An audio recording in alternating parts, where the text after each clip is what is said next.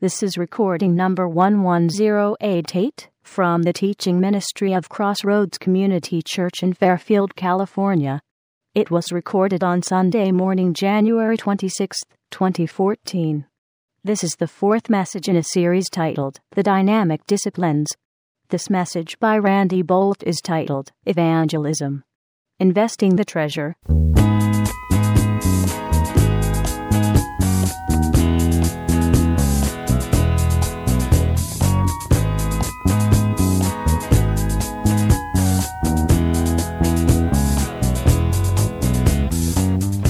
Today we're going to continue the study that we're involved in called the Dynamic Disciplines. And uh, since the beginning of the year, we've been talking about some things that I think are um, bedrock to what it means to have a life in Christ that's substantive, that is fruitful, that is the way God intended it to be. Now, there's no place in the Bible you could turn to, and there's some list of you know these dis- spiritual disciplines and there's probably more than just these five but these five to me are what I see over and over again as I make my way through the Bible and you read the stories of the men and women that populate this wonderful book that God has given to us of His Word, that you see quickly the the, these disciplines being lived out in their lives over and over. And every person uh, who you would consider to be a follower of Christ that you would like to emulate or be like, someone who's making a difference in this world in the name of Jesus, you can't get below the surface of their story without encountering these disciplines. They're always there. And so, look, I figure why do this halfway? If I'm going to be a Christian, why do that halfway? God, sign me up for the whole nine yards. Anybody use that metaphor anymore? I mean, it's from football, right? So anyway, sign, give me the whole package. And uh, so these things are part of that package of what it means to be a Christ follower. Bible reading, prayer, fellowship. We've talked about those three over the last few weeks. Today we come to the fourth, evangelism, and the next week we'll talk about giving. These things, in my mind, comprise the dynamic or living or life giving or lively disciplines. And anything, you know, as much as I don't like that word discipline, anything of value in our lives that we want to see incorporated in how we live is going to require some form of discipline. It took a certain amount of discipline for you to get out of bed this morning.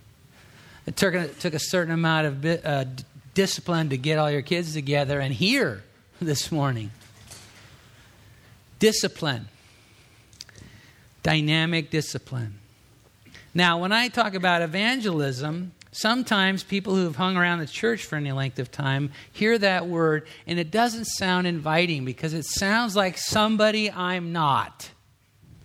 We tend to think of people who are evangelists as some sort of set apart group of people. And in some ways, that's true. In Ephesians chapter 4, it talks about a set of gifts, spiritual gifts, the gifts of the Son, I call them.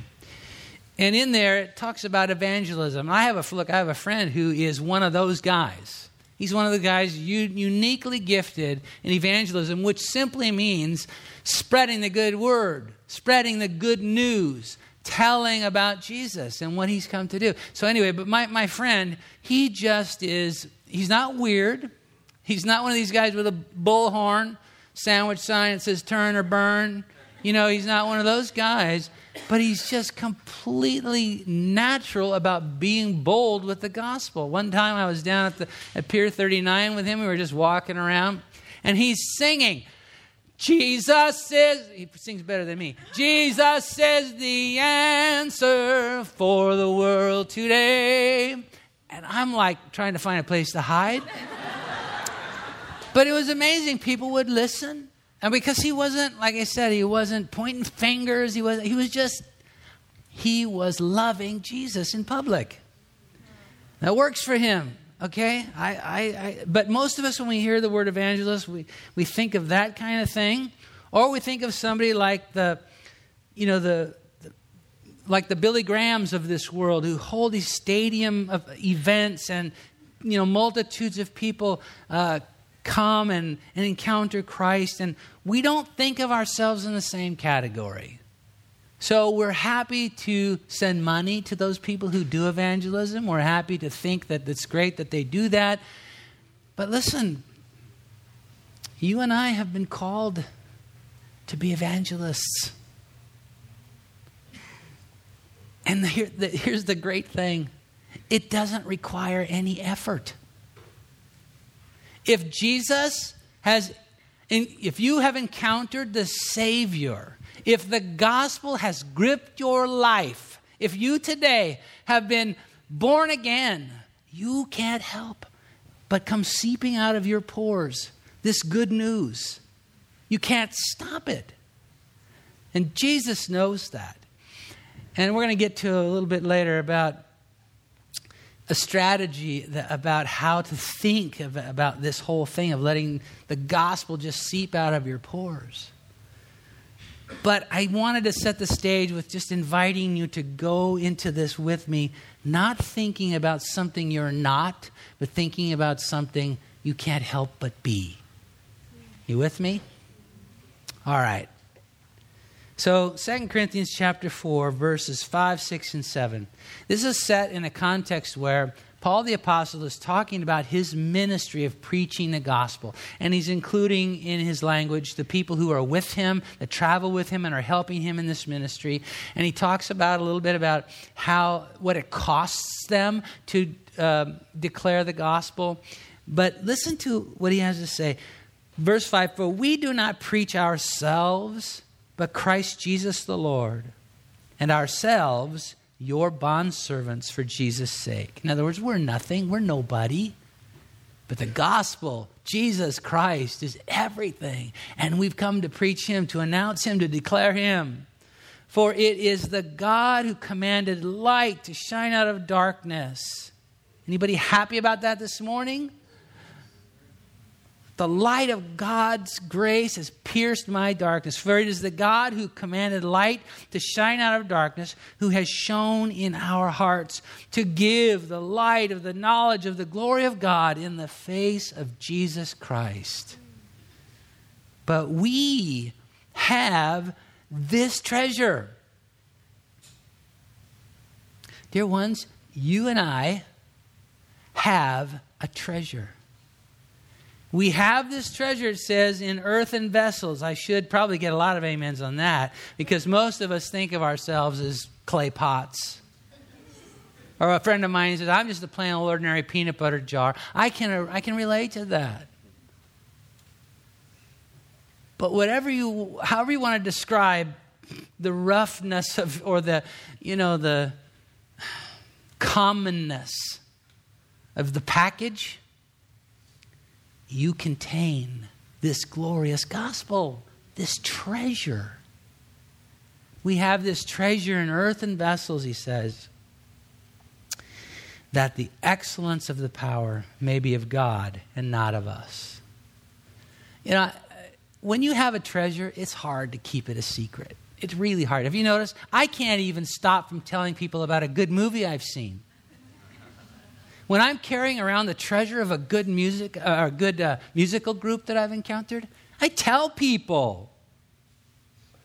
Uh, earlier, I was talking to Elise Haney about um, the. She's going to be in a play, and I have uh, years ago, our family saw that play in a different place, and I was I was saying, boy, we'd love to see you in this play because we saw it once before. It's such a great play even though she knows this i couldn't already i couldn't help myself but tell her what she already knows. This is a great play. You can't when you're carrying around a treasure you, it's hard to hide it. And that's why i'm saying that this whole business of being of understanding it's it's so backward it's so uh, unnatural to try to keep a lid on the gospel of jesus in my life it's so frustrating, so diminishing. When I just decide to be who God has made me to be and let that light just start to shine out of me, man, it just feels right. It feels right. Jesus said, Don't, if you're a light, don't put a, a, a basket over it. Let your light so shine before men. So we have this treasure. We also have a commission. In uh, Mark chapter 16, verse 15 says this, and he said to them, Jesus said to them as he was parting, as he was leaving this world, he said, Go into all the world and preach the gospel to every creature. It's so simple. He gave us one job, he gave us one assignment go into all the world and preach or proclaim, declare this gospel.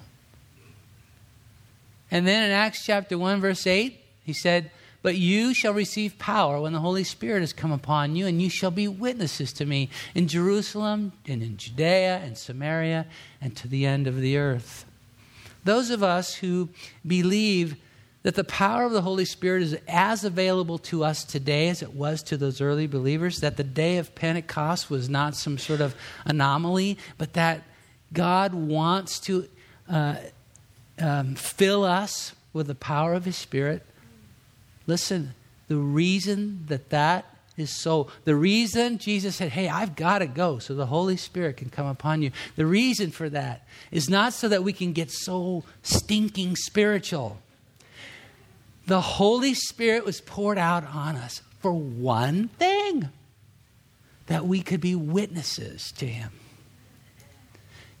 You know, look, I know churches do lots of stuff. We do lots of stuff. We worship, we pray, we study, we do all kinds of things, send missionaries. But there's really one thing we've been called to do. Not long ago, actually, it was last week, a week ago, I was talking to one of the pastors that I helped supervise, and I was trying to, I was asking them some questions to try to get in and around behind, because I don't, I don't, I never get to go to their church. I, I only really know their congregation through him. And so I was asking some probing questions to kind of get a feel for what this congregation was like. And he was telling me, well, we're a, we're a teaching church. Hallelujah. A church ought to teach the Word of God and ought to do a good job of it, right? Wouldn't you say? We're a teaching church. Hallelujah, that's great. And so I'm asking him some more questions to got to get a feel of, well, is anybody coming to Christ as a result of all this teaching you're doing? And the answer surprised me. He said, you know, well, there's other people that do that. There are other churches in our town that do that. That evangelism thing, we're a teaching church. Jesus gave us one job. One job. Let your light shine. When we teach, it's about releasing people to shine brighter. When we worship the Lord, and heaven knows we got plenty of opportunity to do a lot of worship these days, which I'm, I'm all over and grateful for. We have these great worship concerts, and, and we do some of that around here. Thank God but we worship not just for the experience of that moment, we worship so that we get more in line with what God's heart is for this world. Whatever it is that we're doing, we have one job. We'll have eternity to get spiritual. right now, God is interested in populating heaven. So let's don't get our priorities out of alignment here. We have a treasure, we have a commission, and then in this church we have a strategy, and that's what I want to talk to you about for the next few minutes. I'm not going to say that it's it's somehow, you know, that other churches or other congregations of people around this world wouldn't have the same strategy. I don't know and I don't care. I just know we have a strategy that God has given us. I've talked about it before out of Acts chapter 10, so I'm not going to not going to lay the foundation, the Bible foundation for why this is so. You're going to have to trust me or listen to previous messages.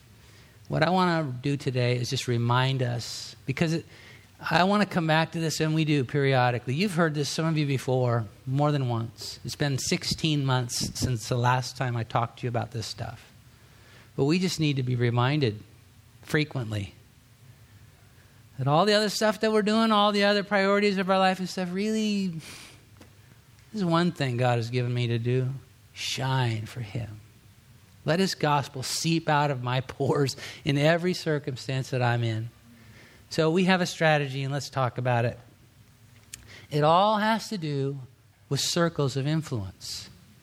believe it or not, like it or not, you have a circle of influence. People, people that are in orbit around your life that God has placed there. It's not a mistake. God has placed these people in orbit around your life for the sake of you influencing them for Him. Now, I know that can sound a little intimidating, but it shouldn't. It's just natural. And those people in that circle of influence are comprised by your family. Here's mine, you have one. Like it or not, you have one. These people are in the circle of your influence. Friends and neighbors. It's amazing how in this day in, in, which we live, at least in our culture and in our country, there's so much movement that, you know, look, I live next door to a group of people that I don't even know their names. And why? Because they're students at Touro University and they come and they go and they won't be here next year, so I don't even bother investing. This is terrible. Listen to me what I'm saying. I don't even bother with trying to get their names. But that mentality has just so polluted the way we think of things Sometimes I just need to be brought up short by the Lord and say, wait a minute, this is not a mistake. Those guys that are there for this year, they're there on purpose. They're in the orbit of your life, the, the um, sphere of your influence, circle of your influence.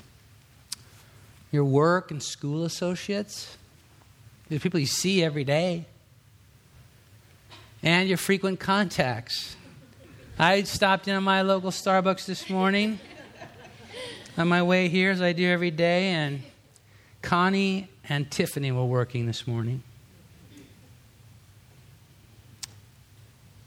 They are in the circle of my influence. We all have one. Having come to that understanding, there are four words I'd like for you to zero in on with me this morning identify, intercede, include, and invite, and conveniently they all begin with the letter I. Say that with me identify, intercede, include, and invite. This is our strategy for being a light that shines in this world.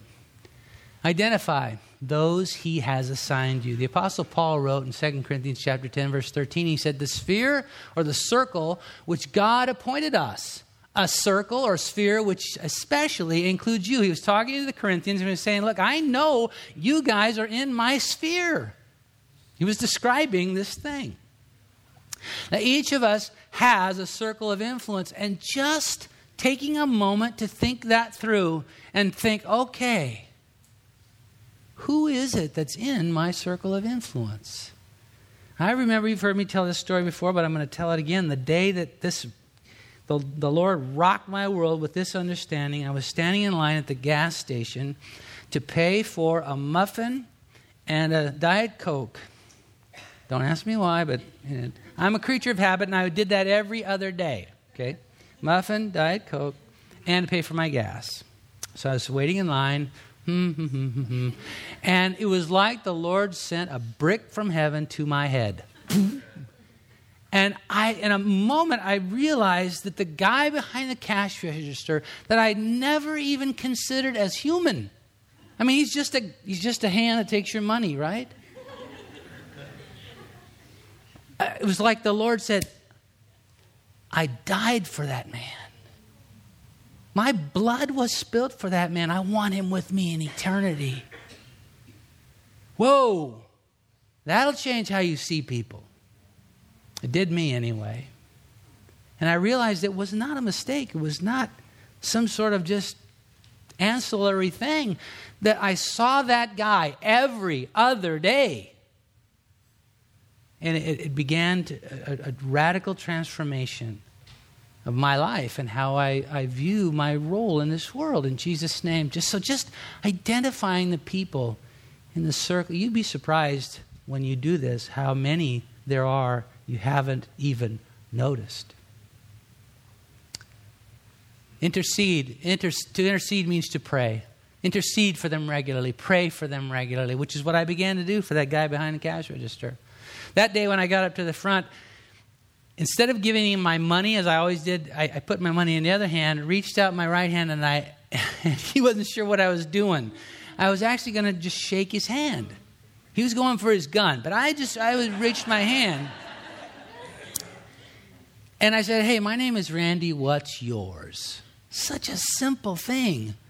I'd never even thought to do that in all the other times that I've been in that store. That day, I got his name, and then every single day after that until he moved away, I prayed for him. Pray for him. Listen to what Paul said to Timothy. I urge you, first of all, to pray for all people. Ask God to help them. Now, how hard is that? Ask God to help them. Pray on their behalf or intercede on their behalf and give thanks for them. This is good and pleases God our Savior. Why? He, because He wants everyone to be saved and to understand the truth. It's amazing what happens when you start to pray for somebody. You can't help it, but you begin to be invested in their life. When I walked into Starbucks this morning and I noticed that Connie was at the register and Tiffany was at the bar. Hi, Alex. Alex works at another Starbucks. But here's what went through my mind I wonder what they're doing today after they get off work. The, the thoughts just come because you're now you see them as three-dimensional people people that god loves because i pray for them every time i come in the store when i see the partners i pray for them and uh, so now i can't help it i go in there and it's like oh, i care about you and the and i pray I, I here's what i pray i pray god reach into the circumstances of their lives today Cause them to recognize that you were present. Cause them to remember something they've heard before about your love for them. Cause them to see something in my interaction with them today that would remind them of your love for them. Simple stuff. Paul says, thank God for them. Ask God to help them. Why? Because he knows this is leading somewhere. And where it's leading to is include them in your life. Uh, I love this. Acts chapter 18, verses 1 to 3. We're going to read that in just a minute, but I got to set this up, okay? Right before this passage we're going to read, right before this happens, Paul had the opportunity to preach at Mars Hill uh, in Athens, Greece. This was a place where, you know, it was a, um, you know, a stadium kind of a place. So it's full of people. They come there every day to listen to great orators and stuff. And Paul has this opportunity. He's been invited to come and to tell them about Jesus. So he's preaching to this throng. A masterful sermon. I love to read it in Acts chapter 17. I've preached out of it more times than I even want to think about right now. I love that passage. But he gets to the end of that passage and he says, he has been telling them now about the resurrection. And when he got to that point, everybody goes, oh, wait, resurrection? Sure. Yeah, okay. Uh, next, right?